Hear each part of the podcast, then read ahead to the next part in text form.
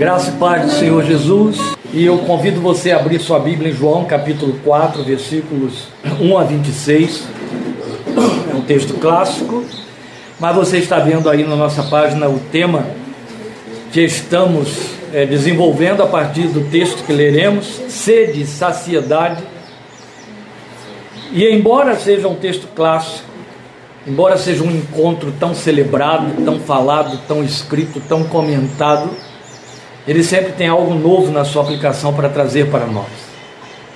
E eu entendo que há uma urgência tão grande de nós considerarmos o que Jesus trouxe para nós através desse encontro dele com a mulher samaritana, porque poucas pessoas se apercebem de que os fatos históricos registrados nos evangelhos, e por fatos históricos a gente deve incluir logo em primeira mão os milagres Todos eles, especialmente os milagres, eles são uma via de duas mãos.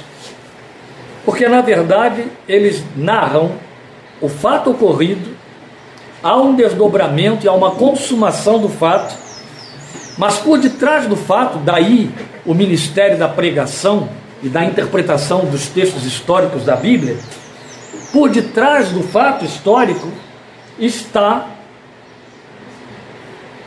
a didática do Filho de Deus. Não é à toa que ele foi chamado de rabi, de mestre. Há um ensino, há uma lição, ou muitas lições, várias lições.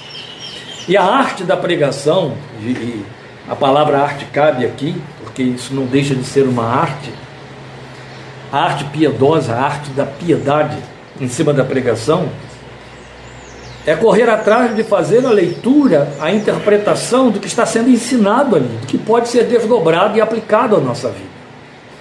A gente fala da arte da pregação porque um faz isso e transfere para vários. Mas é evidente que depois do, do, da queda da igreja medieval, com a libertação e a devolução da palavra de Deus ao povo, a leitura da Bíblia ficou aberta para todo e qualquer cristão. E isso trouxe à luz, devolveu à igreja o que tinha sido tirada, tirado dela mais de 700 anos antes, a liberdade de ouvir a voz do Espírito na leitura direta que faz do texto. Então, eu, com isso, o que estamos querendo dizer é que cada vez que você abre as Escrituras e as lê, você deve lê-las para ir além da mera letra. Porque o próprio Paulo escreveu dizendo que a letra mata. Então você precisa ler procurando esquadrinhar o que Deus tem latente ali para comunicar a você. O que aquela leitura, ainda que seja uma leitura sistemática, traduz para você em termos da voz do Espírito de Deus ao seu coração. Então, quando você faz o trabalho de pregação, ele se transforma numa profecia, porque ele é jogado para um grupo, no nosso caso aqui tem um alcance de centenas, e você não está falando com o indivíduo, mas o poder da palavra viva de Deus é que ela se aplica de forma particular e pessoal, e é nesse aspecto que você a vê como profecia, palavra profética, que exorta, edifica, consola. É com esse propósito que ela está sendo transmitida a você agora. Então, quando você lê um texto clássico histórico como esse, ele tem algo novo, ele tem algo que entra para corrigir, para é, é, reposicionar, para transformar, para ensinar. É com esse propósito que vamos ler o texto de João 4, de 1 a 26. Logo em seguida eu estarei orando e vamos ver o que podemos desdobrar aqui, o que Deus tem posto em nosso coração, que eu disse ser tão urgente para estes nossos dias e esta geração de crentes. João 4, de 1 a 26, estou lendo na minha versão, então você acompanha aí, por favor. Os fariseus ouviram falar que Jesus estava fazendo e batizando mais discípulos do que João embora não fosse Jesus quem batizasse, mas os seus discípulos. Quando o Senhor ficou sabendo disso, saiu da Judéia e voltou uma vez mais a Galiléia. Como isso que eu vou fazer agora não tem a ver com a pregação em si, eu quero lhe explicar alguns detalhes que passam batidos. Por exemplo, o texto diz: quando o Senhor ficou sabendo disso, sabendo disso o quê? De que os fariseus estavam dizendo que Jesus estava fazendo e batizando mais discípulos do que João. Havia uma operação maligna aí por detrás que o Filho de Deus discerniu. Eles estavam, querendo criar uma animosidade entre dois líderes no mesmo período, João Batista e Jesus. E aí Jesus, ouvindo falar isso, ó, quando o Senhor ficou sabendo disso, saiu da região onde João Batista estava, saiu da Judéia e voltou uma vez mais a Galiléia. Ou seja, vou impedir que a fofoca continue. Era-lhe necessário passar por Samaria, já é outra informação que João está nos passando. Era-lhe necessário passar por Samaria. Tem lugar, porque judeu nenhum passava por Samaria para ir para onde Jesus estava indo. Ele estava indo para Galiléia. Os judeus davam uma grande volta para não atravessar pelo território dos samaritanos, porque eram inimigos históricos, inimigos religiosos. A inimizade dos samaritanos com os judeus era uma inimizade religiosa e histórica. Histórica porque religiosa. Tinham templos rivais, os dois diziam adorar o mesmo Deus, mas os dois diziam que a sua forma de adorar era verdadeira. E aí não se trocavam palavras, não se falavam. Os samaritanos eram considerados pelos judeus como imundos. O judeu, em hipótese alguma, se permitia comer num prato de um samaritano e jamais tomar uma água num copo de um samaritano. Já percebe o que está acontecendo aqui? Para João dizer, era-lhe necessário passar por Samaria. A continuação da leitura vai lhe mostrar qual era a necessidade de Jesus de passar por Samaria. De ir na contramão de todas as circunstâncias, tradições, status quo estabelecido pelo seu povo, no meio do qual ele nasceu e encarnou.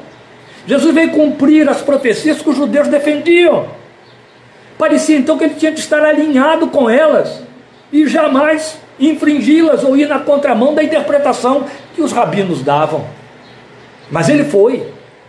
Porque não só ele atravessou para Samaria, para, para Galiléia, passando por Samaria, quanto parou lá, na capital, e procurou o poço de Jacó e pediu a uma mulher samaritana que pegasse água e lhe desse, ele iria beber no vaso da mulher samaritana. Então, essa linguagem que você vai ler no versículo 9, ela tem um outro sentido que os tradutores não colocaram e eu vou passar para você. Continuando a leitura, vamos aí no versículo 5. Assim chegou a uma cidade de Samaria chamada Sicar, perto das terras que Jacó dera a seu filho José. Havia ali o poço de Jacó.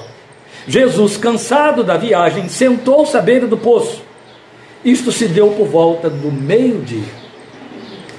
Nisso veio uma mulher samaritana tirar água, só seria samaritana judaica não seria, judia não seria.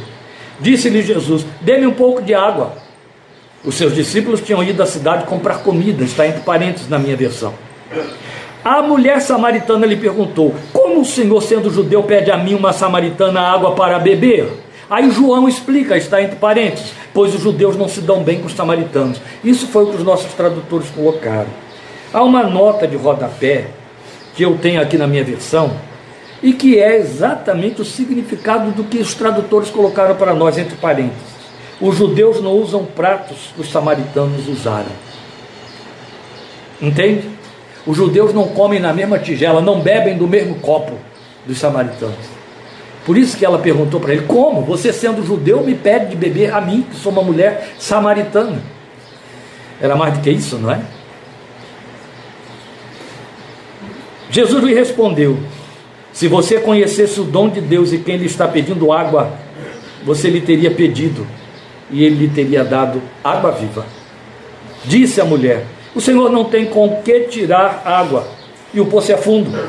Onde pode conseguir essa água viva? Acaso o Senhor é maior do que o nosso pai Jacó, que nos deu o poço do qual ele mesmo bebeu, bem como seus filhos e seu gado? Jesus respondeu: Quem beber desta água terá sede outra vez. Você já deve ter lido nas Escrituras várias vezes a expressão águas vivas, rios de água viva, água viva. Água viva era uma expressão muito popular para falar de água corrente. Água de poço não é água viva. Por isso que a mulher samaritana devolveu a fala de Jesus, dizendo: O Senhor não tem com que tirar esta que está aqui? É maior do que Jacó, que só pode nos dar uma água como essa? Água de poço? Aonde você tem essa água viva? Ela pensa que ele está falando nos termos das necessidades dela. É isso que ela pensa. Aí Jesus esclarece, entende? O Senhor é maior do que o nosso pai Jacó, que nos deu o poço, do qual ele mesmo bebeu, bem como seus filhos e seu gado. Jesus respondeu: Quem beber desta água terá sede outra vez. Isso ela sabia. Mas quem beber da água que eu lhe der, nunca mais terá sede. Ao contrário, a água que eu lhe der se tornará nele uma fonte de água a jorrar para a vida eterna. Jesus usou aqui de uma, uma, uma, um volume de simbolismos numa frase só, que deve ter espantado muito a mulher. Porque não só ele disse, a água viva de que eu estou falando, eu posso dar. E quem beber dessa água, ele não disse apenas, nunca mais vai ter sede, mas disse, essa água vai virar uma fonte dentro dele. A mulher deve ter ficado enlouquecida com essa informação. Nunca ouvi falar tal coisa. Quer dizer que eu bebo e a água fica brotando de dentro de mim. Eu não preciso mais ter esse trabalho louco que eu estou tendo. É um trabalho louco.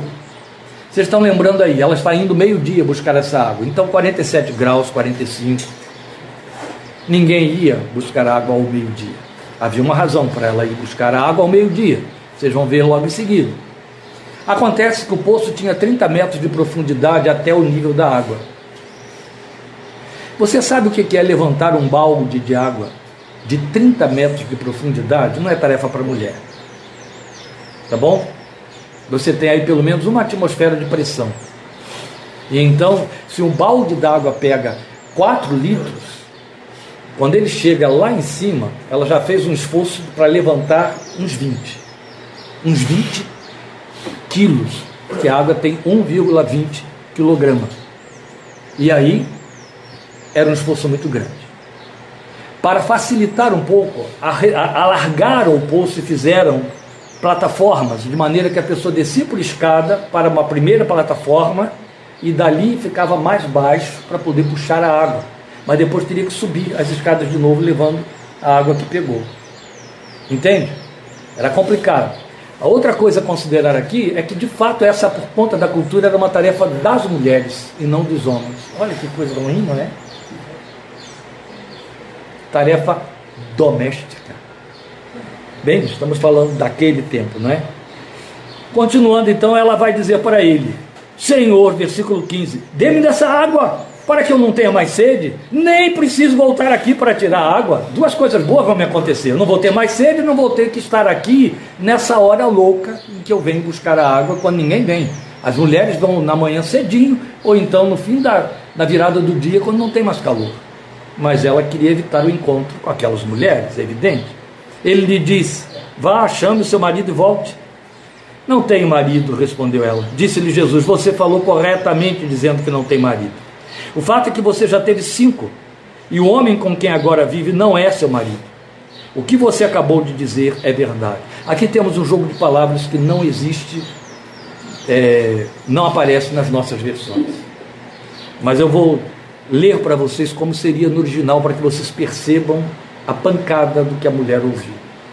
Há duas palavras de que Jesus se serviu no hebraico, foi traduzido para o grego também com duas palavras diferentes, que o grego acompanhava, só o português não acompanha, e elas são bem diferentes. Jesus teria dito assim: vá, chame o seu marido e volte.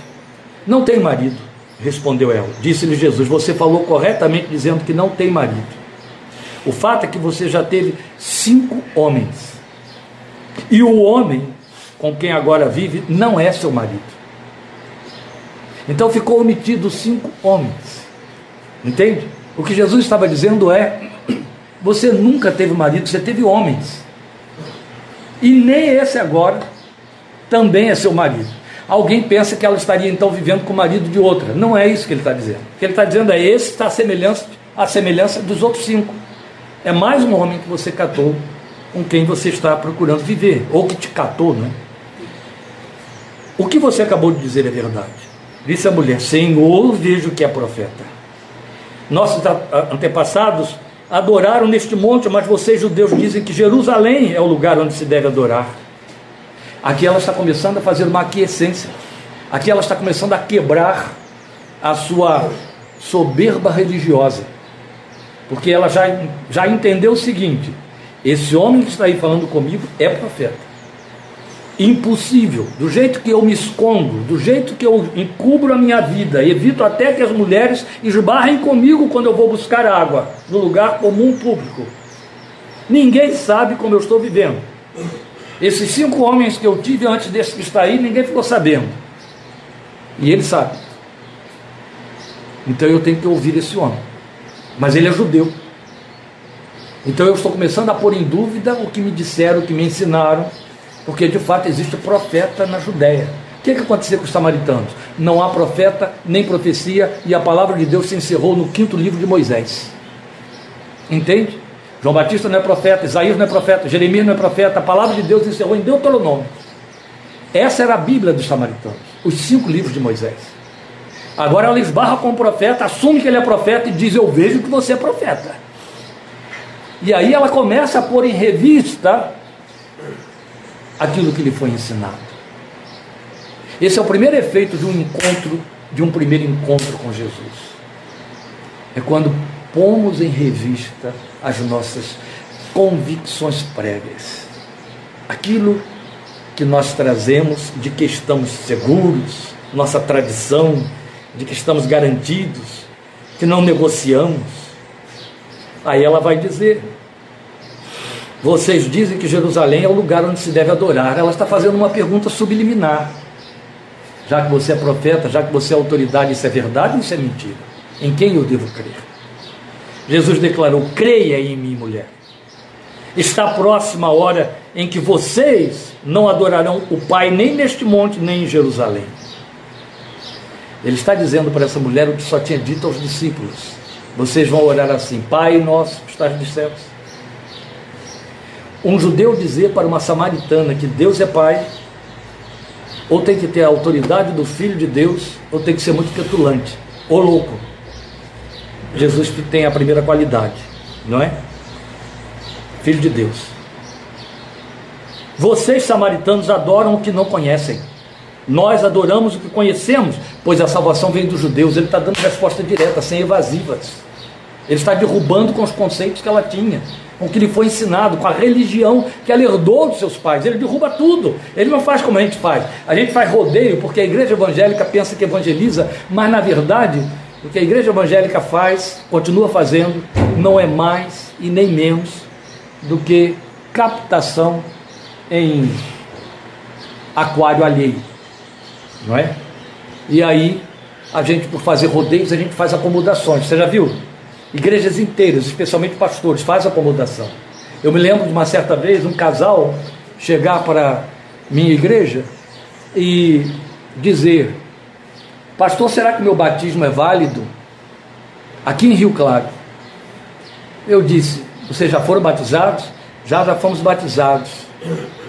Mas eu não sei se o nosso batismo é válido, porque o pastor que nos batizou disse para nós você crê? Crê. Então eu vou te batizar. Pastor, nós ainda estamos fumando. Tira o cigarro do bolso para não molhar.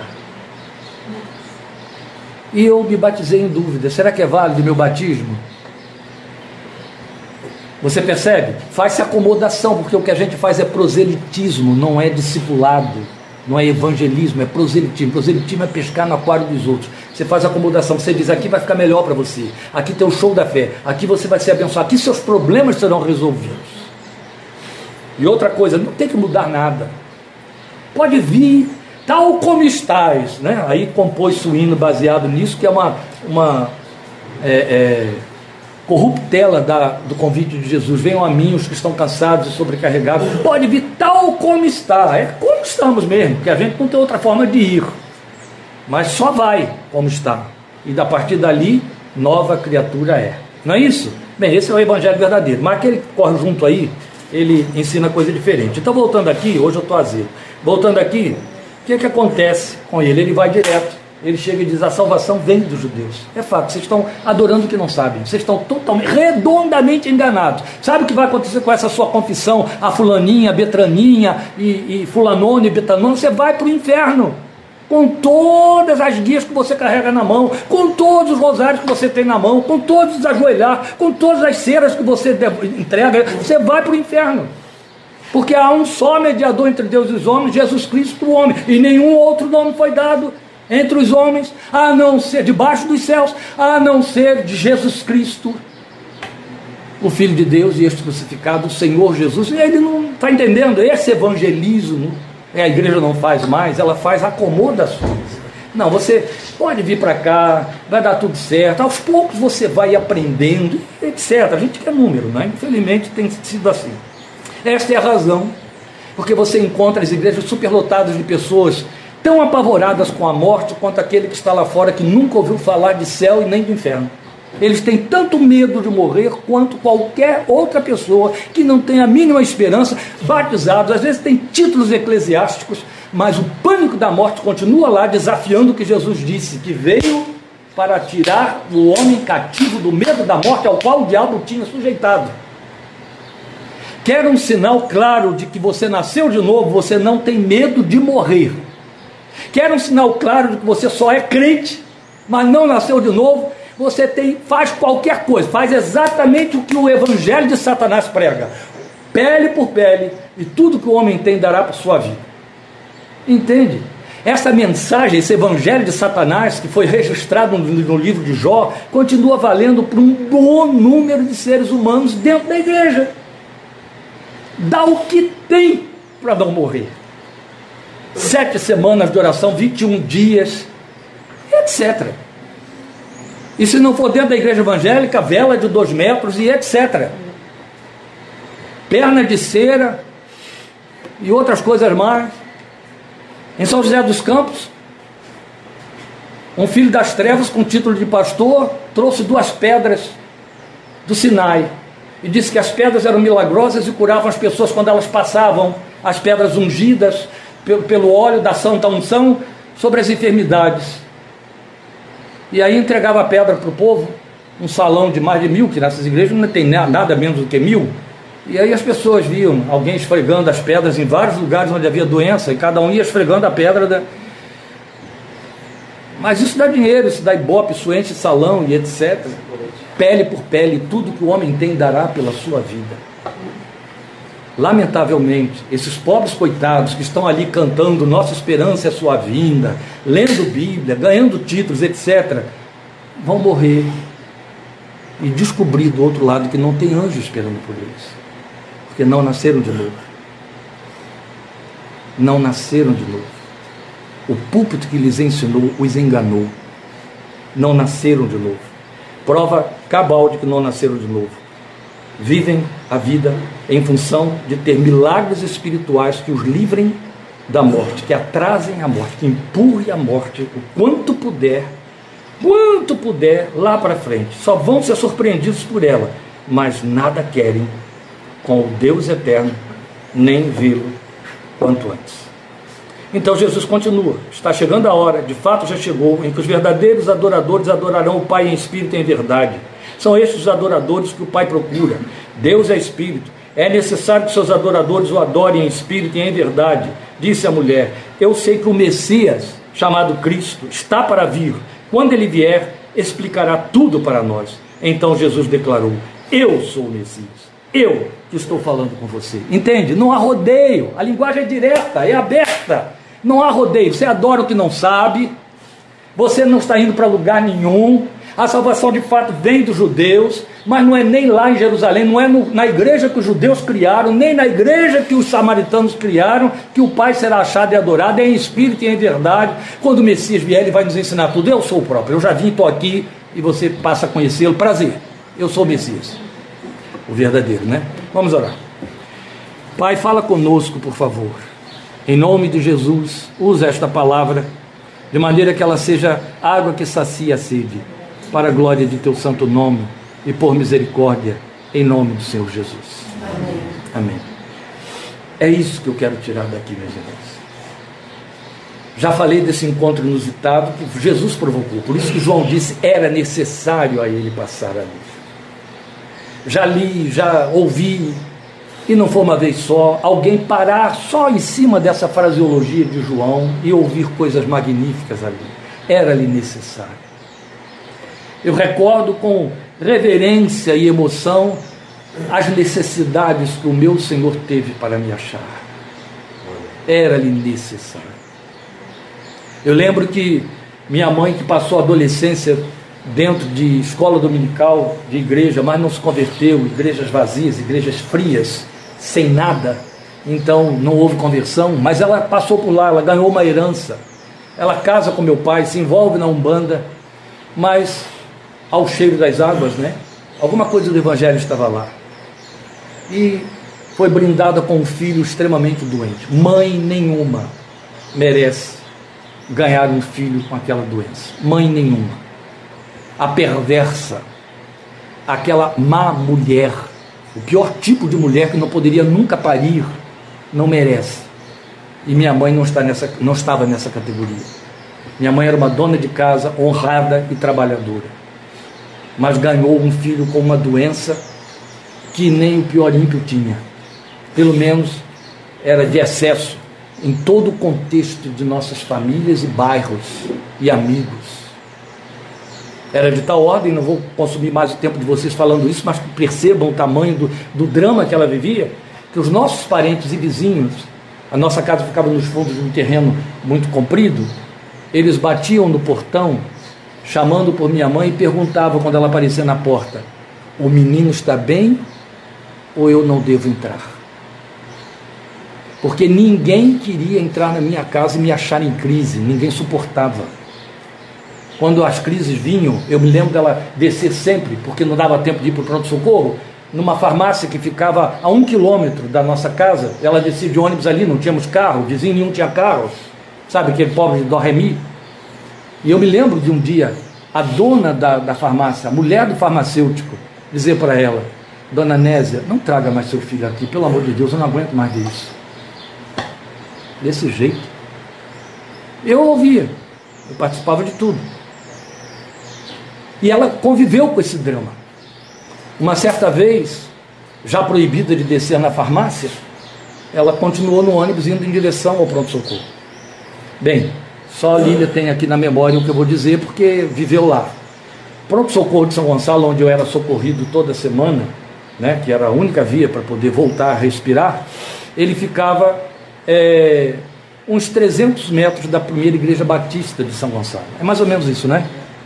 Uns 300 metros. Na Praça do Zé Garoto, que você deve conhecer, e a igreja recuada uns 300 metros. Minha sogra frequenta essa igreja. E o pastor naquela época, Valdemar Zarro, era o pastor que minha mãe conhecia, porque quando o meu tio, que faleceu há dois anos, presbítero a vida toda dentro de uma igreja congregacional, quando ele conheceu minha tia, irmã da minha mãe, ela frequentava essa igreja batista. E então para minha tia poder namorar, minha avó obrigava minha mãe a ir junto, acompanhando minha tia e o meu tio à igreja batista. E minha mãe então sentava lá do lado e ouvia todo o culto, porque ela era velhinha, né, para proteger a integridade da minha abençoada tia. Lindo, que quando morreu, uma semana antes o Senhor me mostrou que um vestido de ouro estava sendo confeccionado para ela e me disse que era o vestido que ela já ia vestir. Eu liguei para meus primos e avisei, ela está indo. E ela foi, foi vestir no céu. Crente da vida toda. E minha mãe, então, numa dessas vezes que estava me levando para o pronto-socorro, ela resolveu descer e entrar na igreja do pastor Valdemar para que ele orasse antes de me levar para o pronto-socorro. Ela lembrou do tempo em que garota ainda ia lá naquela igreja e disse: Aqui tem um pastor e ele vai orar pelo meu filho. Mas a igreja estava de portas fechadas. E ela teve que fazer o resto do caminho com o filho agonizando até o pronto-socorro a pé. Mas veja o que aconteceu aqui. Era necessário ir ao encontro daquela mulher. Quantas vezes aquela mulher foi naquele poço? Todo dia ela tinha que ir, todo dia. Mas houve um dia que Jesus marcou o encontro. Minha mãe fez várias tentativas, mas houve um dia em que o Filho de Deus marcou um encontro comigo. E bastou aquele encontro. Não precisou dois encontros, não precisou um segundo toque. Aleluia. Por isso que eu leio isso com muita emoção. Então ele toca nas sedes daquela mulher. Sedes de que ela nunca se dera conta. Por quê? Bem, eu tenho que falar disso. Não estou preocupado com o fato de que só tenho meia hora. E eu vou falar dentro do tempo que esse texto, essa mensagem necessita que eu fale. Mas observe, eu acabo de dizer que Jesus tocou na sede de que essa mulher nem tinha consciência. Porque somos assim, meus queridos, todos nós. Todo mundo sabe que a psicanálise, ela é ateísta. Freud, auto, o inventor da psicanálise, o pai da psicanálise, se autodeclarava ateu, embora fosse de ascendência judaica. O pai dele era um líder do judaísmo. Mas ele tinha lá suas inimizades edipianas, como ele mesmo criou, com seu pai. E então ele resolveu romper com o Deus de seu pai e criou a psicanálise que faltou alguém fazer a análise de Freud para dizer você só botou para fora o que já conhecia porque estava na Bíblia. E na verdade, Freud disse uma coisa que ninguém conseguiu mudar até hoje. Vieram vários e vários outros teóricos depois de Freud, criando novas linhas de teoria para a leitura da, do desenvolvimento da personalidade humana, e todos vão beber na mesma fonte, todos eles, com palavras diferentes. Freud disse que o ser humano nasce e desenvolve durante o primeiro ano de vida uma fase chamada oral, onde ele faz fixações. E quando ele faz fixações, ele passa a vida voltando àquela fase sem se dar conta adoece, dependendo do tamanho da fixação, severamente. E quando adoece severamente, parte para bebida, para drogas, para sexo é, é, sem freios, oralidade, ele está preso na fase oral. Só há uma coisa que Freud disse, ele limitou isso a fixações. Pode até ser que o que continua acontecendo com o ser humano, quem quer que ele seja, seja um tipo de fixação, mas a verdade é que Jesus nos mostra neste capítulo 4 de João que o ser humano, todo ele, está preso à primeira fase da sua formação personal.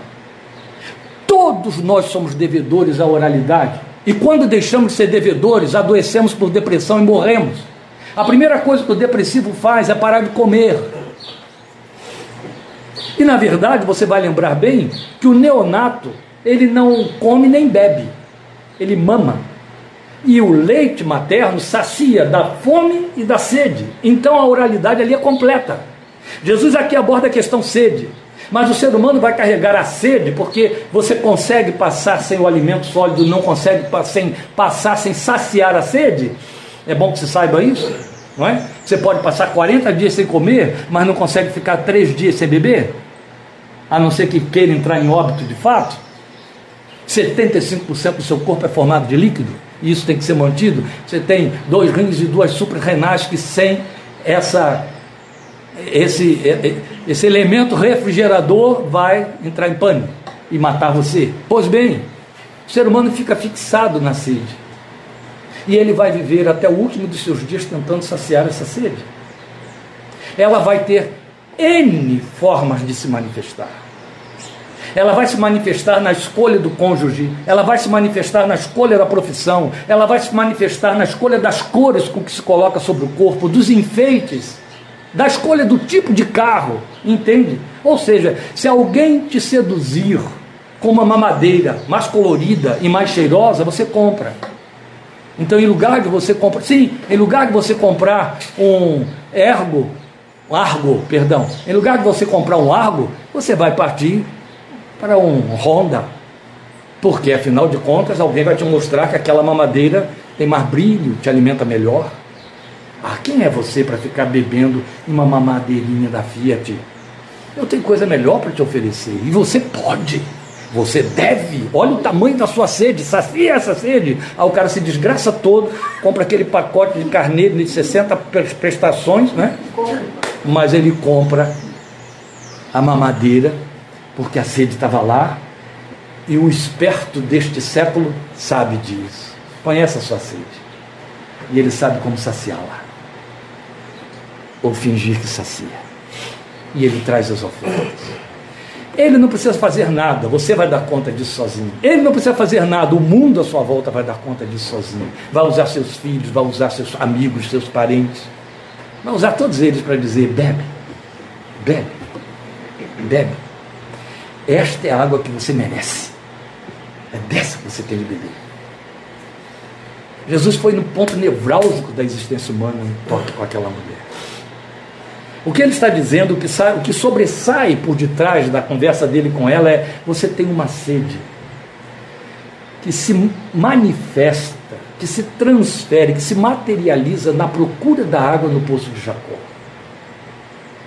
Mas na verdade, esta sede que é temporal aqui é simulacro de uma outra que você, porque não consegue saciar, faz com que você tenha de beber e beber e beber. É muito fácil para nós essa linguagem hoje. Porque nós somos a geração que não toma mais água da torneira, não é verdade? Agora. Mas eu, você, não sei quantos aqui, passamos um bom tempo da nossa vida tomando água de torneira, não foi isso? Sem medo, sem perigo, sem problema. Não vá beber hoje mais não. Hoje você tem que pagar pela sua água. Ainda mais depois que fecharam aquela fonte lá em Rio Claro, não tem mais jeito mesmo, tem que pagar mesmo. Né? Lembra da 8? Eles fecharam a fonte. Então, você tem que pagar. Fecharam a Danalanga também. Você tem que pagar pela sua água. Então a gente entende essa linguagem. Ela é nossa. Há uma sede que se reflete, que se traduz, que se externaliza no pegar uma água por um copo e ingerir. E foi nesse, nessa sede que Jesus tocou, foi esta sede que ele, ele leu naquela mulher, e foi esta sede que provocou o encontro, que o levou ao encontro daquela mulher, porque foi ele que foi ao encontro dela, foi ele que assumiu que era necessário, necessário a ele passar por ali. Na verdade, é sede do que é temporal envolve tudo que diz respeito à vida, inclusive a própria vida física, vida orgânica, entende? Envolve tudo. Daí o evangelho de Satanás, pele por pele, tudo que o homem tem dará pela sua vida. Ele tem sede de vida biológica, é tudo que ele tem. É a única leitura que ele faz da existência, mesmo crente. Quando eu escrevi aquele livro, Além do Céu Azul, eu coloquei umas palavras de ordem ali, Ninguém refutou e não tem por que refutar. A não ser que seja mau leitor ou um leitor excelente demais que eu desconheço. Você não encontra, não encontra literatura satisfatória falando sobre o céu a partir da Bíblia, porque ninguém para para falar sobre isso quando vai falar fantasia. A, a, a visão do céu é tão enevoada que todo mundo que tem pretensão de falar sobre o céu cria fantasias. A própria Bíblia, quando fala do céu, fantasia em Apocalipse. Mas a gente diz lá no livro, e eu continuo dizendo, que Jesus nos deu N janelas para você ler e ver o céu. Mas o que, que eu quero dizer com isso? Porque o crente, aquele que nasceu de novo, que teve um encontro com Jesus, ele tem medo desse encontro do céu. Ele tem medo dessa partida, ele só crê na sua vida biológica porque o outro lado está enevoado, está encoberto, a sua fé não lê. O que é que ele lê? Ele lê o que os hinos cantam. Metade da glória celeste, jamais se contou o mortal. Se não contou, como é que eu vou saber? Misericórdia. Não é verdade? Conheci o homem que foi lá até o terceiro céu, viu e ouviu coisas inefáveis que ao homem não é lícito falar, então vou continuar sem saber. E aí criam as fantasias, vai para cima de Apocalipse, tem um anjinho tocando harpa, etc. Deve ser um tédio o céu que o povo cria. Então é evidente. Eu me lembro de um irmão muito querido nosso dizer, pastor, será que vai ter picanha no céu? meu irmão, é provável que se ninguém matar boi lá, vai ter algo equivalente. Se a sua oralidade exige picanha, é possível que lá ele te sacie essa sede com alguma coisa. O homem está preso à vida biológica, está preso ao seu salário do mês, está preso a conquistar, a ganhar, a conseguir, garantir, ter tonéis e tonéis e tonéis de água dentro de casa para poder dizer: alma, tens em depósito muita água para muitos dias, descansa, bebe e folga. Propositalmente tirei o verbo comer. Louco, louca, vão te pedir a alma antes de você começar a beber. E o que será dessa água toda? Quem vai dar conta dela? Vai servir para quem? É isso que Jesus está dizendo, essa palavra que está em numa, numa das parábolas em, em Lucas 12, ela nos alcança. Ele vai na sede temporal, que é a sede que o ser humano tem. Crente ou não crente, ele tem sede de temporalidade. E essa sede é aquela que provoca a contínua busca, porque ela nunca supre, ela nunca sacia, é a sede de todos. Agora você percebe isso? Jesus se colocou no lugar exato dessa busca eu chamo a sua atenção para esse fato. Ele foi no lugar onde ela ia procurar satisfazer a sede. Para nós, isso figura como uma mensagem. Em outras palavras e sem palavras, ele estaria dizendo para ela: sua sede é outra. E só há um meio de saciá-la. Eu estou aqui no lugar da sede para ver se você consegue perceber que existe uma outra fonte. Eu sou a outra alternativa. E a única que atende. Você consegue trazer isso para dentro da sua realidade? Que Jesus vai aos lugares da sua sede encontrar você para poder dizer: Olha, eu sou a única opção que vai satisfazer. Olha, você vai voltar aqui mais vezes se não beber de mim. Eu posso te saciar.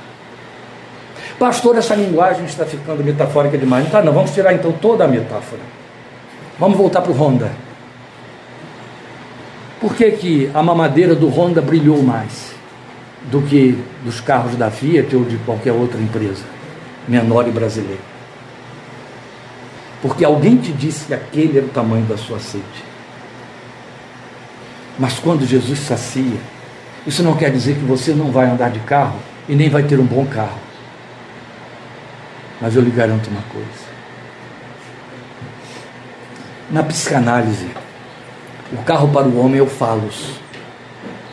Alguns tolos não sabem, mas a gente tem uma leitura tão descarada disso que chega a ser ridículo. Uma vez eu fiz uma piada ensinando no seminário da Igreja Fluminense, de tal ordem que depois eles ficaram fazendo piada dizendo, pastor, quiseram saber, era piada, porque tinha uma fila quilométrica na ponte Rio-Niterói, o povo vindo daqui para lá, porque nenhum carro passava de 60, porque eu estava mostrando para eles que o excesso de velocidade tinha a ver com o uso, mau uso dos falos, e por aí. E é verdade. Tem, tem, há homens que inclusive se transformam, dependendo de quem senta no banco ao lado do seu volante. E esta é a razão porque ele grita porque o outro passa na frente.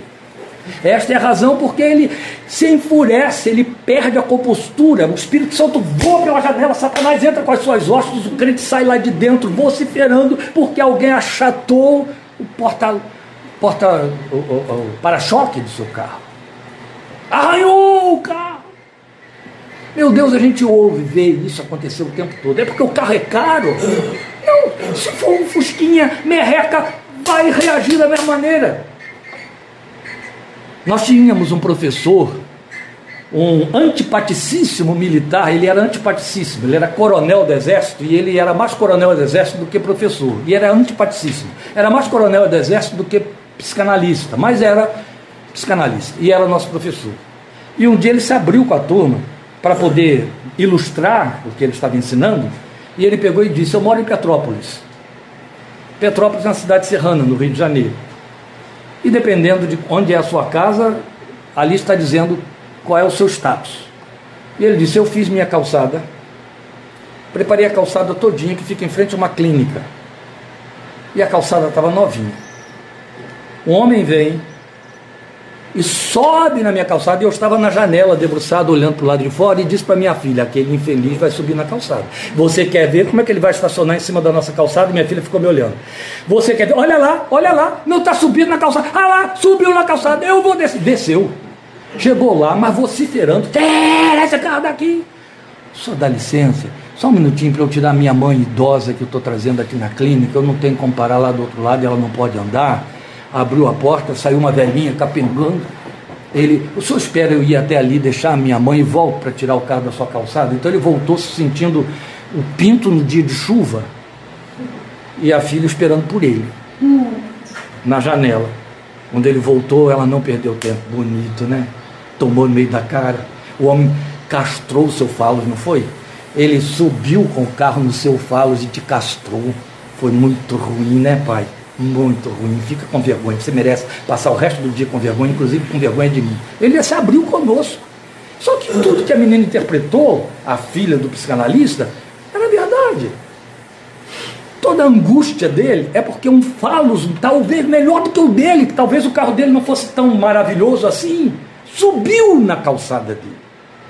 Isso tudo é para ilustrar e mostrar a você aonde vai a sede e as negociações que nós fazemos para saciá-la para mostrar a você que a aquisição de um carro, a troca de uma roupa, viu, eh, Soraya? E, e tudo mais que leva você a se endividar, a gastar muito, a correr atrás e a fazer a pior blasfêmia que o crente pode fazer, orar para ter mais dinheiro para poder pagar a dívida que inventou de fazer para saciar uma sede espúria. Espúria. Tem a ver com essa sede. E Jesus está ali o tempo todo dizendo: Olha, eu aqui, eu sacio. Porque quando eu te satisfizer desta sede, o Honda não vai ter valor nenhum. Se baterem nele, se roubarem, se arrancarem um para-choque, o máximo que você vai fazer é ou vai fazer um BO para que possa o carro voltar, ou vai reclamar com a seguradora para que ela possa cobrir o prejuízo, mas vai dormir, porque não foi uma parte de você que foi embora. Entende? Foi apenas algo que te prestava um serviço e foi interrompido. Em outras palavras, quando o crente acha a fonte, ele está saciado na vida. O resto se chama o segundo lugar que cabe a todas as superfluidades. Eu estou falando de objetos. E vou poupar vocês para não estragar o apetite para comerem o arroz de carreteiro que está feito ali, porque eu poderia entrar na questão das afetividades. Mamãe, papai, tio, primo, irmão, cunhado, vovó, neto. Entende? Eu vou poupar você. Mas a sede de afabilidade também entra aí. Mas eu disse que vou poupar. Então deixo você ir para casa com este silêncio e você responda por ele diante do Senhor. Porque eu não sei se Deus quer que eu te poupe. Sou eu que estou abusando. E decidi que vou te poupar. Só isso, só para não perder ali o trabalho que eu tive com o arroz. Mais nada. Então veja, eu quero chamar a sua atenção ainda nesse ponto para o fato da mulher pretender que Jesus saciasse aquela sua sede. E não a que de fato a motivava. E aí eu vou acrescentar algo aqui que agora vai tirar o apetite para o arroz. Multidões de crentes ainda afluem ao Senhor com esse mesmo propósito daquela mulher. Eu vim aqui para que o Senhor sacie a sede que me traz ao poço de Jacó. Desgraçada de vida de fé barata, mas é assim que vivemos. O crente atravessa anos dentro da igreja, trocando de endereço para ver quem tem uma oferta melhor. Quem é o guru que tem mais unção e mais poder, que vai garantir que a minha sede vai ser saciada. Vocês percebem como Satanás está usando as igrejas? Dizendo ao povo: vem aqui, eu te curo, vem aqui, e eu te dou a propriedade, vem aqui, e eu oro e você consegue um contrato maior e melhor. Eu vou saciar a sua sede temporal que nunca vai cessar. Aí, quando o infeliz bebe daquela água e vem uma outra sede depois, ele quer trocar de Deus ou fica frustrado ou chateado, dizendo: por que, que ele fez uma vez e não fez duas? Por que, que ele conseguiu curar a verruga, mas não curou o tumor cancerígeno? Então ele é Deus para tirar a pedra do rim, mas não é Deus para tirar a úlcera do estômago. Percebe como as pessoas afluem, as igrejas estão de portas abertas oferecendo isso. Traga sua sede aqui, a gente vai orar para que haja uma magia que te traga satisfação desta sede. Sabe o que aconteceu neste encontro aqui? Ninguém bebeu água, gente. Preciso de lembrar isso a você. Nem Jesus bebeu a água que pediu a mulher, nem a mulher bebeu a água que foi buscar lá. O que, é que ela fez com o cântaro dela? Largou lá. Será que isso já ensina? Será que isso conclui alguma coisa na nossa cabeça, meus amados irmãos? E aí eu devolvo a você em caráter muito particular. Ó, oh, gente, esse tamanho dessa folha aqui, a ira do cordeiro, é porque eu estou num culto presencial. Então, quando eu tenho plateia, eu vou em pum, aí eu, entendeu? Eu não posso fazer isso com vocês, com eles eu posso, porque estão aqui, ó, olho no olho. Por isso que eu digo, quando eles faltam, não veem, como diz o pastor Paulo Leite, os raios, os trovões, as trombetas soando, não veem. Quem ouve depois, pega tudo aí editado, tarará, não vê o brilho do olho. Por isso que não é bom faltar. Bem, voltando aqui. Deu para entender? Quantas vezes você ora buscando saciar aquela sede? Quantas vezes você quer que Jesus ponha água no balde? A água que você vai precisar de novo amanhã. Uma vez desafiei uma igreja, depois fiz isso várias vezes. Eu estou lembrando da primeira vez para dizer: se eu abrir a minha boca aqui para pregar, que Jesus não vai curar doença nenhuma, resolver o seu problema, a indagação que está te trazendo hoje aqui para ouvir a pregação, não vai resolver nada, não vai te dar nenhuma resposta, não haverá profecia, não haverá milagre, não haverá cura, não haverá solução, não vai tranquilizar a preocupação que está aí no seu coração, ele continuará sendo ouvido, ele continuará sendo Jesus. Você vai voltar amanhã? tira dos crentes que vão enchendo os salões das nossas igrejas, a perspectiva de saciar a sede temporal pela magia da fé, para ver se eles voltam lá. Entende? Em outras palavras, vivemos uma fé que negocia com Deus, que tenta negociar. E não falta quem, por descuido ou por esperteza, se aproveite disso para dizer: se você fizer tal coisa, se você der dessa maneira, se você deixar desse, se você cumprir tal, Deus vai fazer, Deus vai dar, Deus vai. Entende? Aí parte para os méritos, méritos na graça. É uma graça. Mas é assim que acontece. Multidões de crentes ainda afluem a Ele com esse mesmo propósito. É uma perseguição por uma resposta em cima de algo que, se ele responder, você parte para outra coisa logo depois. Imediatamente. Só troca de assunto, só troca de sede, só troca de utensílio para saciar a sede. Que fé é essa? Que conversão é essa? Que Deus está por detrás dessa fé? Que Deus foi ensinado? Saiu de que Bíblia? Esse Messias. De onde saiu?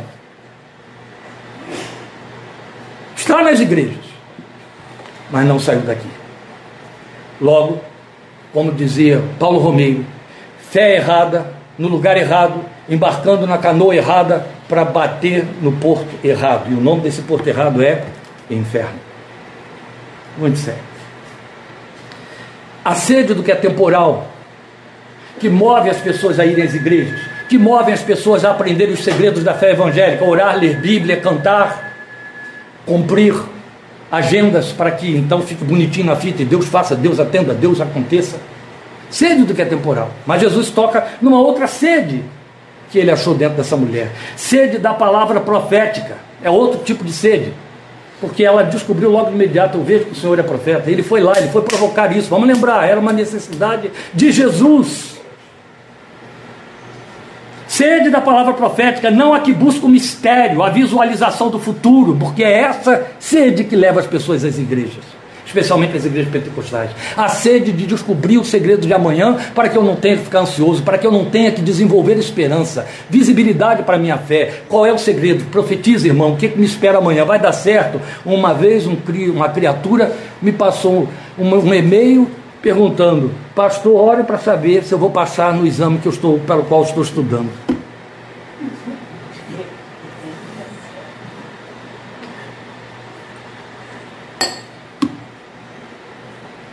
Nessa hora você não sabe nem o que, que você sente. Não sabe. Sede da palavra profética, mas não dessa que está sendo oferecida nas igrejas fora do Evangelho. Porque a palavra profética que as pessoas estão tentando saciar, cuja sede as pessoas estão tentando saciar, é aquela que busca o mistério. É a que busca o desvendamento dos segredos. Mas o que Jesus oferece a ela é aquela que alcança o oculto do ser humano, os segredos do coração. É isso que está profetizado e ensinado em 1 Coríntios 14. Que todos profetizem, e se entrar o incrédulo no meio de vós, os segredos do coração deles serão revelados. Aí as pessoas já fazem a tradução pentecostal moderna. Ou alguém vai dizer, você está fornicando e está vindo aqui para que o Senhor te abençoe. Não, gente, isso agora está tão generalizado, né? Que nem se pode mais dizer que alguém está fornicando. Misericórdia. Misericórdia? É verdade? É misericórdia? Ou nós estamos falando de um status quo, de um padrão, padrão um comportamento imoral com nome de evangelho e de novo nascimento?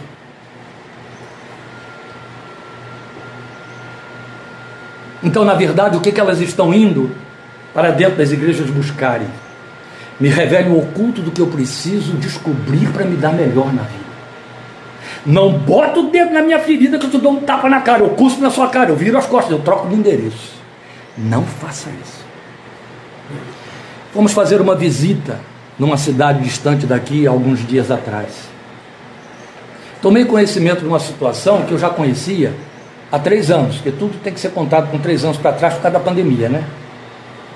Que na época o, o líder me comunicou, fulano caiu, saiu daqui, não está mais aqui porque caiu. Caiu na área moral. Tudo bem. Isso acontece até demais. Mas há uma semana, um poucos dias atrás, tomei conhecimento de que a queda não aconteceu. Ela existia. O sujeito liderava na igreja, tocava, cantava, etc., já com 30 e poucos anos, mas desde os 18 era viciado em prostitutas. E tinha uma de carteirinha, aquela da qual não abria mão, inclusive nem para o casamento, por isso perdeu o casamento. Então foi essa notícia de que desde os 18 anos vivia isso, e quando confrontado disse, isso faz parte. Que me trouxe a memória, às vezes sem conta, em que interagimos, em que usamos a participação dele nos louvores dos nossos acampamentos, em que preguei e ministrei quando ele estava lá praticando os louvores, etc. Dialogava sobre problemas de liderança da igreja como se estivesse falando com um líder nato. E aí eu tomo conhecimento dessa situação sórdida que era um status quo. E que quando confrontado, ele virou as costas, mudou de endereço e foi procurar um outro endereço em que o pastor lhe dizia: Não, isso já está resolvido.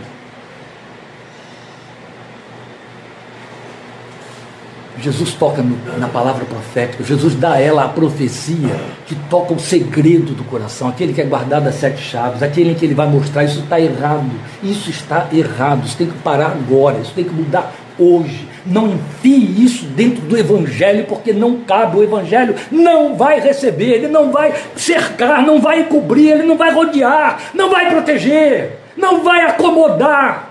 Não traga para o Evangelho. Para agora. É isso que a palavra profética aponta. Ela alcança o oculto do ser humano e o que você tem aqui é que a mesma palavra profética esclarece com a verdade. Como eu disse, ele não usa de meias palavras, ele não faz proselitismo, ele não faz sedução para fica do nosso lado que vai ficar tudo bem. Deixa de ser samaritana. O que ele está dizendo é: está errado. A salvação vem dos judeus e não é dela nem cá, não é dessa, daquela forma que o Pai é Pai, ele tem que ser adorado como Pai, é espírito e é verdade, não é naquele monte, nem nesse monte, é espírito e é verdade, em qualquer lugar e a qualquer hora.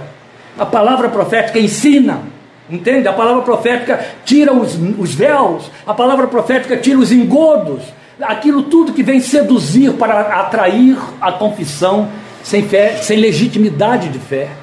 Nós fomos encharcados, meus queridos. Vocês foram mais do que eu, porque como pastor estou mais protegido desse tipo de baixaria, mas vocês não. Fomos encharcados de crentes, crentes até de cabelo branco, velhos de igreja, que procuraram por vocês para dizer, pastor, oh, oh, fulana, oh, olha, olha, deixa eu ler a sua íris. Fulana, me traz aqui a camisa do seu marido que eu vou orar, ele vai parar de adulterar.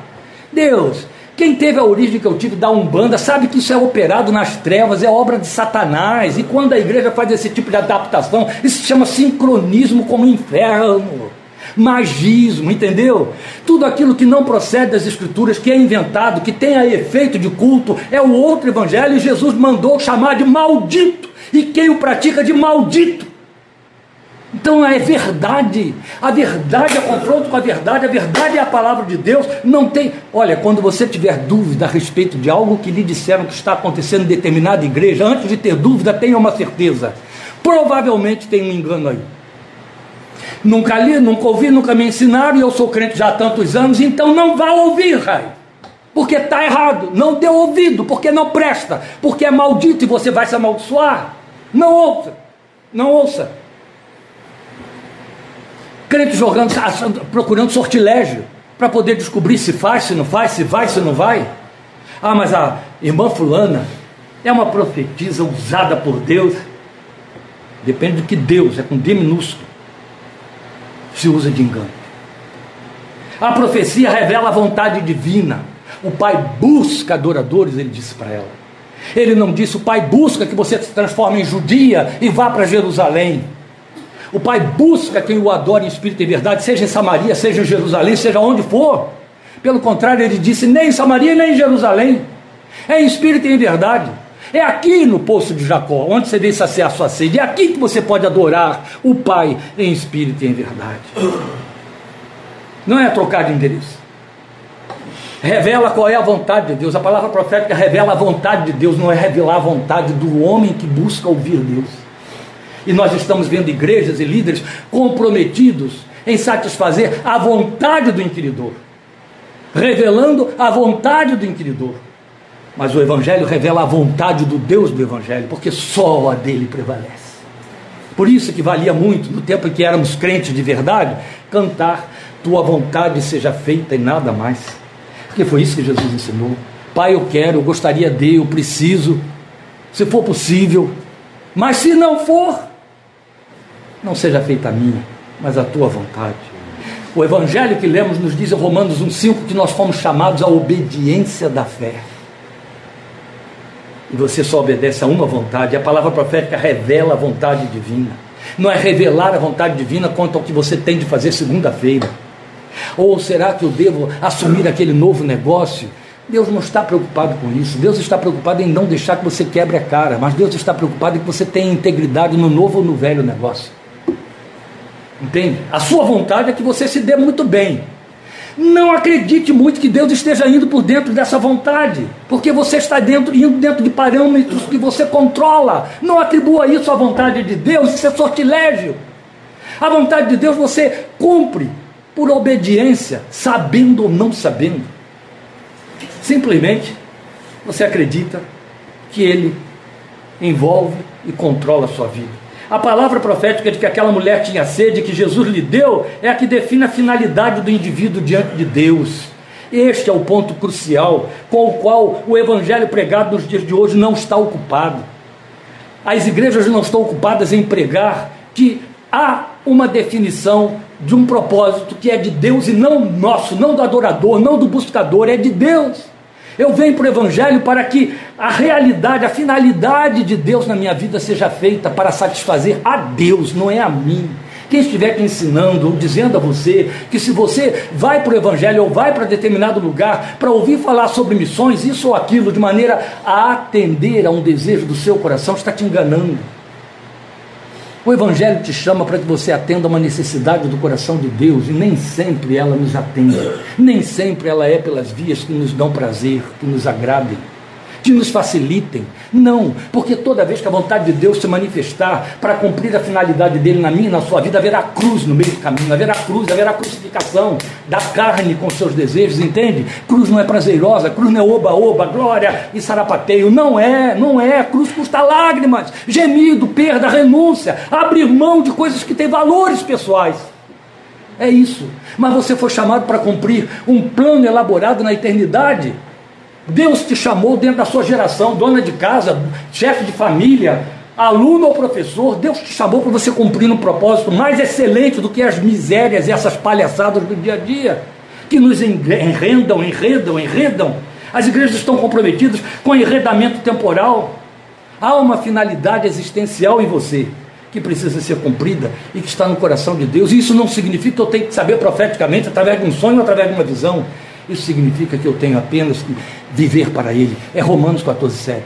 Nenhum de nós vive para si, nem morre para si. Se vivemos para o Senhor, vivemos. Se você está vivendo para você, você está fazendo tudo em função de você, vai quebrar a cara com toda a fé que tem. Está fora do propósito de Deus. A questão está em saber: estou cultuando no que faço, como faço e onde faço. É um culto, é uma adoração eu estou cumprindo o propósito de Deus encarnar em mim nisto que eu estou fazendo e onde estou fazendo. Estou acostumado com crentes, por favor, não se ofendam, eu estou me referindo a situações muito mais sérias do que o que vocês possam pensar e passar aí pela cabeça de vocês. Que entendem que não importa as vias pelas quais se enchem de dinheiro, desde que use o dinheiro para o reino de Deus. Cuidado com isso. Cuidado com isso. Cuidado que tem maldição no caminho. Então, na verdade, quando se trata da palavra profética que ensina a finalidade do indivíduo diante de Deus, ele necessita da verdade do Espírito, esse adorador. Ele só pode adorar na verdade no Espírito, na verdade e no Espírito, que Deus se encarregou de colocar dentro dele. Mas os conceitos pessoais entram em campo para arranjar formas para disputar, como a mulher estava lá fazendo. Ah, dizem que é em Samaria e vocês dizem que é em Jerusalém. E na verdade estavam sendo saciados em fontes humanas.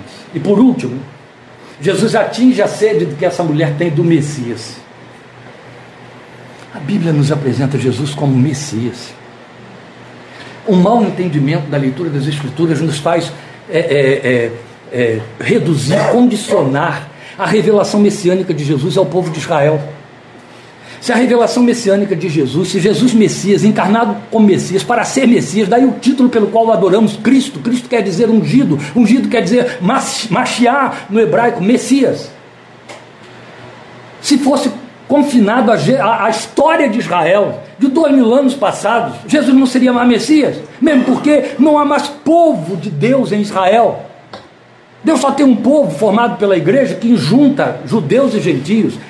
Efésios 4, que vocês vão. Eh, Efésios 2 e Efésios 4, vocês estarão vendo aí em breve.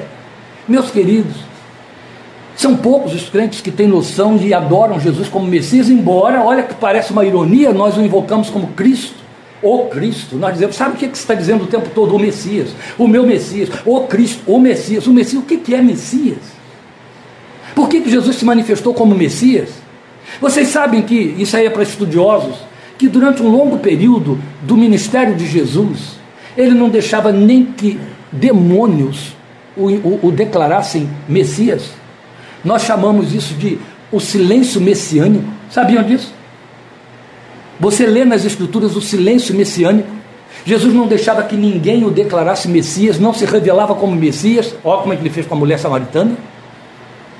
E não deixava que os demônios o chamassem de Messias que temos nós contigo, Jesus de Nazaré. Vieste atormentar-nos antes do tempo. Tu és o Cristo, Santo de Deus. Satanás falou por boca de um endemoniado. E Jesus disse: Cala-te e sai dele. Fez uma proclamação verdadeira, sendo pai da mentira. E Jesus disse: Cala! Não está na hora de revelar meu messianato. Porque o que estão vendo e esperando de um Messias não é a roupagem que eu vou vestir, não é o lugar que eu ocupo, não é esse que eu vou ser. Israel quer o Messias político. Israel quer o Messias redentivo das malhas romanas. Israel quer o, o, Messias que resolva politicamente a situação de um povo oprimido. Ele quer um ícone, alguém que pegue armas. Lembram? Os, jude, os, os, os discípulos de Jesus continuaram crendo nisso até depois que ele ressurgiu e Jesus teve que andar um basta ali. Você tem esse basta em Atos capítulo 1. É agora, Senhor, que tu vais restaurar o reino a Israel. Eles estavam esperando o Messias político o tempo todo. Ora, se Jesus tinha de ser aquele tipo de Messias, não serve mais nada para nós. Nós não temos mais nada a ver com Israel, não existe mais Império Romano, não há mais esse tipo de opressão, não é verdade? Há outras opressões.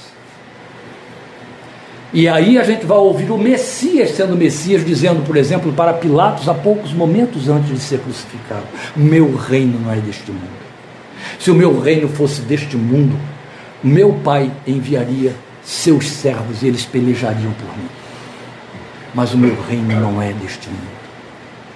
Eu sou Messias de um reino que não é este, que é temporal, que você apalpa, no qual você paga tributo, tem que pagar a César o que é de César. Não, eu não sou Messias deste reino. Eu não sou Messias deste reino que está debaixo do sol. Lamento te dizer, mas eu não sou Messias dessa geopolítica em que você está. Não sou esse Messias. Eu não sou o Messias que vai resolver os seus problemas sociais. Eu não sou o Messias que vai resolver os seus problemas econômicos. Eu não sou, eu não vim para trazer essa solução. Eu não vim para isso. Eu vim para redimir você, para transformar você em nova criatura, para tornar você digno do reino que é eterno. Onde de fato eu tenho algo muito melhor para te oferecer do que papel moeda, do que governo, do que soberania, eu tenho algo muito melhor para te oferecer do que economia, eu tenho algo muito, muito incomparavelmente melhor para te oferecer do que taxas e tributos. Eu tenho liberdade para te oferecer. Eu tenho livramento, eu tenho autoridade para te dar. Autoridade sobre ossos malignos, autoridade sobre nomes que se nomeiam entre os homens, agora e nos séculos que virão. É isso que eu, para isso que eu sou Messias, para isso que eu encarnei. Eu sou o ungido para ungir você. Por isso que ele diz. Eu não sou ungido para resolver os seus sonhos temporais. Eu sou ungido para transformar você em pequeno ungido cristão. Eu, o ungido, eu, o Cristo, e você, cristão. Pequeno ungido, para ir ungindo outros, redimindo outros, entende? Libertando outros. É nisso que o meu reino se constitui.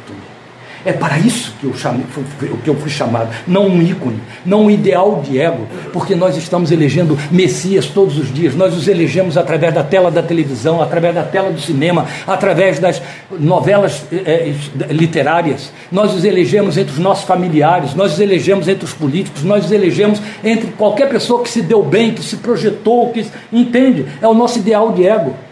Isso é uma linguagem psicanalítica. O que é ideal de ego? Eu sei que eu não tenho aquela capacidade, mas é o meu sonho. Eu sei que eu não tenho aquela aptidão, mas é o meu sonho. Era onde eu queria estar, e ali está fulano. Quando morreu Ayrton Senna, meu Deus, o que os homens fálicos sofreram. Nós tínhamos um professor em São Paulo, não posso entrar em detalhes, que entrou em luto profundo. Sabe aquele luto patológico que você encontra numa mulher viúva, num filho que, que sepultou o pai? Era o luto dele por um Ayrton Senna que nunca viu o rosto dele na vida. Ele perdeu o ideal de ego. Eu me lembro de certa vez um outro que também perdeu em Ayrton Senna o ideal de ego, dizer para mim em Campinas: Eu sei que se passa comigo, pastor, mas eu não consigo controlar. Quando eu vejo eu estou a 160, eu estou a 180. E não estava a 300 porque o carro dele não era de Fórmula 1 que Ayrton Senna usava, senão ele iria a 300. Eu sei que a hora que eu capotar, a hora que eu bater, não sobra nada. Eu falei, é isso que você está buscando. Porque não foi assim que aconteceu com o seu ídolo? Ele bateu e não sobrou nada? É o que você está buscando, ele é seu ideal de ego. Jesus não veio para ser o ideal de ego de ninguém. Não é isso o propósito. Pelo contrário, ele veio para botar o ego dele dentro de você. É outra coisa. Formar a imagem dele dentro de você, transformar você em pequeno Messias e derrubar os seus ideais de ego falsos, os messias que você levanta aí em todas as áreas. Seus ideais, de, seus sonhos de ser igual a, chegar lá. Me lembro de uma mulher dizer para mim uma vez, eu sei que você vai ficar muito assustado, mas não se assuste não, pode deixar. É, é. Tá nem aí. E se ouvir, nem entende. Chegar para mim e dizer, ai, meu marido não para de ver aquelas é, é, cenas pornográficas, eu não tenho como concorrer com aquelas mulheres. O lamento dela é que ela não podia ter uma performance semelhante à das atrizes de pornô, com as quais seu marido se deliciava. Esse era o lamento dela. Ideal de ela. Messias. É por isso que você vai ver pessoas dentro de igreja rodando em torno de pastores ou de profetas como besouros em torno da luz, mariposas em volta da luz, insetos em volta da luz. Ali está o ideal de ego. Eu não quero ler a Bíblia dizendo que eu posso profetizar. Eu quero que alguém já traga um pacote pronto para mim. E eu não tenho que pagar preço nenhum. Eu quero que o outro seja o meu Messias. O outro me traga as soluções de que eu necessito. Eu vou interromper aqui que eu tenho que orar pela mente de alguém que está aqui dentro hoje. Pai, liberta e derruba as fortalezas mentais agora, em nome do Senhor Jesus. Jesus vem mostrar que há um conhecimento objetivo de Deus trazido por Ele na sua pessoa. Só Jesus pode oferecer isso. Ele disse para ela: Eu que falo contigo, eu sou o Messias. Ninguém vai concorrer comigo, nenhuma luz vai brilhar tanto quanto. Não parei ninguém a mim, porque a minha glória a outra não darei. Sou eu o Messias. O Messias sou eu. Não é quem inventou botar o monte lá em cima, o, o templo lá em cima do Monte Gerizim. Não é Sambalate. O Messias sou eu. Não levante outro no meu lugar. Eu não vou aceitar. Se você levantar, eu posso fazer como eu fiz com Abraão, mate-o. Entende? Nem teu filho, o teu único a quem tu amas, tu podes colocar como Messias no meu lugar. Porque se você colocar, eu vou pedir ele um sacrifício. Esse é o Deus da Bíblia, meus queridos. O Messias que chega para aquela mulher e diz: Sou eu, eu que falo contigo. E o que, é que ele está oferecendo aí? O que ele está oferecendo é a sua voz. Ó, eu que falo contigo. Eu sou o Messias que fala contigo, que se ocupa com você particularmente, não em grupo é pessoalmente, é diretamente. Não mando recado por terceiros. Eu trato pessoalmente com você. Meu nome é Emanuel. Eu trato com você de forma direta. E o que mais ele está oferecendo? Como eu disse, um conhecimento objetivo de Deus, quanto a conhecê-lo tal como ele é. O Pai procura adoradores. Sabe? Jesus, como Messias, é aquele que nos revela a verdade a respeito de Deus e não a verdade que nós fabricamos a respeito do Deus que queremos compor dentro do nosso coração. Já preguei sobre isso uma vez e sei que muita gente saiu do culto passando muito mal. Mas nós entramos na igreja trazendo uma imagem de um Deus, que geralmente é Papai Noel, que a gente coloca daquele nosso jeitinho para que ele nos atenda. E quando ele não encaixa muito ali, a gente ou, ou vai trocar de Deus ou não vai entender por que, que ele não ficou, não tirou alguma prenda do seu grande saco vermelho, o Papai Noel. Trazemos essa imagem, pré-fabricamos uma imagem de Deus segundo nossa conveniência, nosso desejo, que chamamos de necessidade. Mas Jesus nos revela Deus tal como Ele é. O Pai é Espírito. E importa que. E Ele busca adoradores que o adorem em espírito e em verdade. Qual é a função do Pai? É buscar adoradores. E quer que o adorem como filhos, é evidente, por isso que Ele é Pai, e em espírito e em verdade. E aí a outra coisa que o Messias apresenta é o comprometimento com Ele. Não é com as coisas dele Percebe? Sabe o que, é que a gente fica oferecendo às pessoas? Arranjando serviços. Eu me lembro quando assumi a igreja em Rio Claro, um irmão viciado em igreja, a primeira coisa que ele fez, ainda mais que ele era um dos formadores da igreja, foi chegar para mim e dizer: está chegando fulano de tal, ofereça a ele cargo de. É, de é, como é aquele cargo máximo de escola dominical? Já esqueci, já perdi, porque superintendente, graças a Deus eu já me desvesti disso, então não consigo lembrar a palavra há muitos anos. Oferece a ele o lugar de superintendente de escola dominical, porque lá na nossa igreja anterior ele era superintendente da escola dominical. Eu falei aqui, ele não vai superintender nada. Eu não tenho cargo para dar. E não é cargo que vai botar ele aqui dentro. Se ele suportar o que eu prego nesse púlpito, ele vai ser um crente que vai me ganhar meu crédito. E mais nada. E ele continua insistindo quanto a outros. Cada vez que chegava um novo, ele dizia, ele fazia isso assim, assim, e tal. Ele coloca ele com tal lugar. Triste o Senhor chega e diz: Olha, é para se comprometer com Ele.